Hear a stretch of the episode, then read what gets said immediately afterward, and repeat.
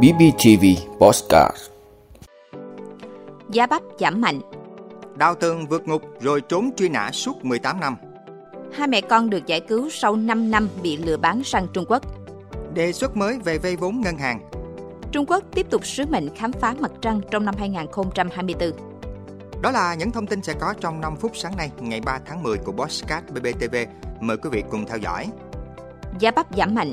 Thưa quý vị, trong khi giá lúa gạo chưa có dấu hiệu hạ nhiệt, thì giá bắp thời gian gần đây đang giảm mạnh. Bắp được các đại lý bán ra với giá khoảng 8.000 đồng một kg, giảm khoảng 2.000 đồng một kg so với một vài tháng trước. Hiện nhiều vùng trồng bắp tại tỉnh Bình Phước đang bước vào vụ thu hoạch hè thu với năng suất khá ổn định. Tuy nhiên, việc giá bán giảm mạnh như hiện nay có thể khiến nông dân trồng bắp mất đi phần nào lợi nhuận bởi chi phí sản xuất tăng cao. Giá bắp hạ nhiệt lại là thuận lợi cho ngành chăn nuôi, vì bắp là một trong những nguyên liệu chính của sản xuất thức ăn chăn nuôi. Bên cạnh đó, nhiều hộ chăn nuôi cũng tranh thủ tận dụng giá bắp giảm để gia tăng lượng bắp trong khẩu phần thức ăn của đàn vật nuôi, thay cho giá lúa đang tăng cao. Cân đối và giảm chi phí trong chăn nuôi là loại cây lương thực ngắn ngày dễ trồng, dễ chăm sóc, trồng được nhiều vụ trong năm, nên cây bắp được nhiều nông dân lựa chọn gieo trồng để có thể thu hồi vốn nhanh và xoay vòng sản xuất, mang lại hiệu quả kinh tế cho người nông dân. Đào tường vượt ngục rồi trốn truy nã suốt 18 năm. Thưa quý vị, Phòng Cảnh sát Hình sự Công an tỉnh Bình Dương vừa cho biết đã phối hợp với Công an thành phố Tân Uyên di lý đối tượng Dương Nhật Bảo 40 tuổi từ tỉnh Tiền Giang về Bình Dương để xử lý theo quy định của pháp luật. Theo hồ sơ, Bảo là đối tượng nghiện ma túy và bị đưa đi cai nghiện bắt buộc. Trong thời gian cai nghiện, Bảo cấu kết để bán ma túy cho các học viên khác có nhu cầu sử dụng ma túy. Sau đó, Bảo bị Công an huyện Tân Uyên, nay là Công an thành phố Tân Uyên phát hiện bắt giữ rồi bị khởi tố bắt tạm giam. Quá trình bị tạm giam, Bảo đã đục tường phòng tạm giam rồi bỏ trốn nên bị công an huyện Tân Uyên ra lệnh truy nã từ năm 2005. Để trốn tránh sự truy bắt của lực lượng chức năng, Bảo đã trốn ở nhiều nơi, làm nhiều nghề khác nhau để sinh sống, thường lấy tên giả để đi làm. Bằng biện pháp nghiệp vụ, lực lượng công an đã phát hiện Bảo đang làm thợ hồ và lẫn trốn tại xã Hòa Khánh, huyện Ca Bè, tỉnh Tiền Giang, nên phối hợp với địa phương bắt giữ Bảo và tiến hành di lý về Bình Dương xử lý theo quy định. Hai mẹ con được giải cứu sau 5 năm bị lừa bán sang Trung Quốc. Thưa quý vị, Phòng Cảnh sát Hình sự Công an tỉnh Đắk Lắk vừa phối hợp với các lực lượng chức năng giải cứu thành công hai mẹ con sau hơn 5 năm bị bán sang Trung Quốc. Trước đó, ngày 15 tháng 9, Phòng Cảnh sát Hình sự Công an tỉnh Đắk Lắk nhận được đơn của chị P trú tại huyện Đắk Song, tỉnh Đắk Nông, tố cáo Hoàng Thị Lên 38 tuổi, trú tại xã Cư Ca Bang, huyện Ea Súp, tỉnh Đắk Lắk, đã có hành vi lừa bán hai mẹ con chị S là chị gái của chị P sang Trung Quốc làm vợ. Ngay sau đó, Phòng Cảnh sát Hình sự Công an tỉnh Đắk Lắk đã xác lập chuyên án điều tra. Bằng nhiều biện pháp nghiệp vụ, Phòng Cảnh sát Hình sự Công an tỉnh Đắk Lắk phối hợp với Bộ đội Biên phòng tỉnh Lào Cai giải cứu thành công hai mẹ con chị S và đưa về Đắk Lắk đoàn tụ với gia đình. Tiếp tục mở rộng điều tra, Phòng Cảnh sát Hình sự Công an tỉnh Đắk Lắk đã triệu tập Hoàng Thị Lên.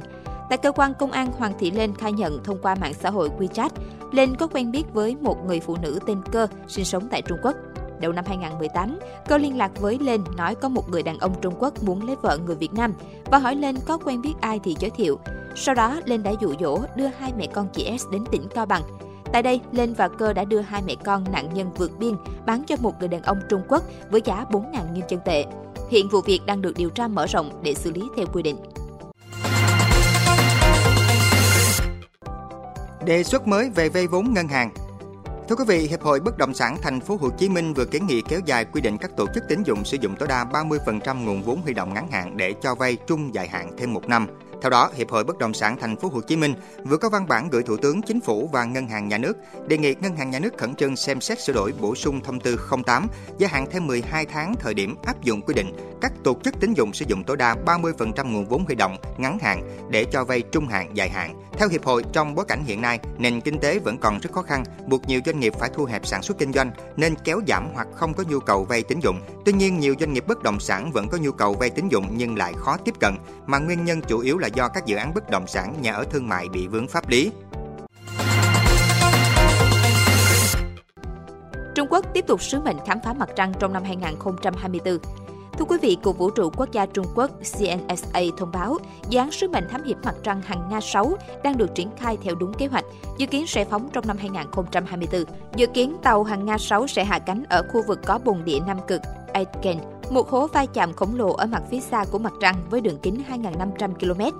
Sau khi hạ cánh, tàu đổ bộ hàng Nga 6 có nhiệm vụ khám phá và thu thập các mẫu đất đá từ nhiều khu vực để nâng cao hiểu biết của con người về mặt trăng. để đảm bảo liên lạc giữa tàu hàng Nga 6 sau khi đáp xuống mặt trăng và trái đất. Trung Quốc sẽ phóng vệ tinh thông tin liên lạc Thước Kiều 2 trong nửa đầu năm 2024.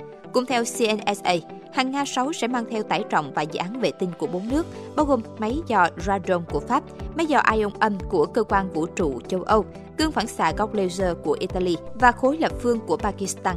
Cuộc đua lên mặt trăng của các cường quốc đang trở nên khốc liệt hơn, còn bởi kho tài nguyên trên mặt trăng có thể đạt giá trị hơn 1 triệu tỷ đô la Mỹ.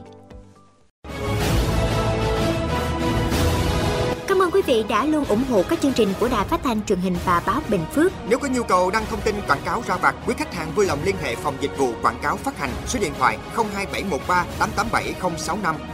BBTV, vì bạn, mỗi ngày.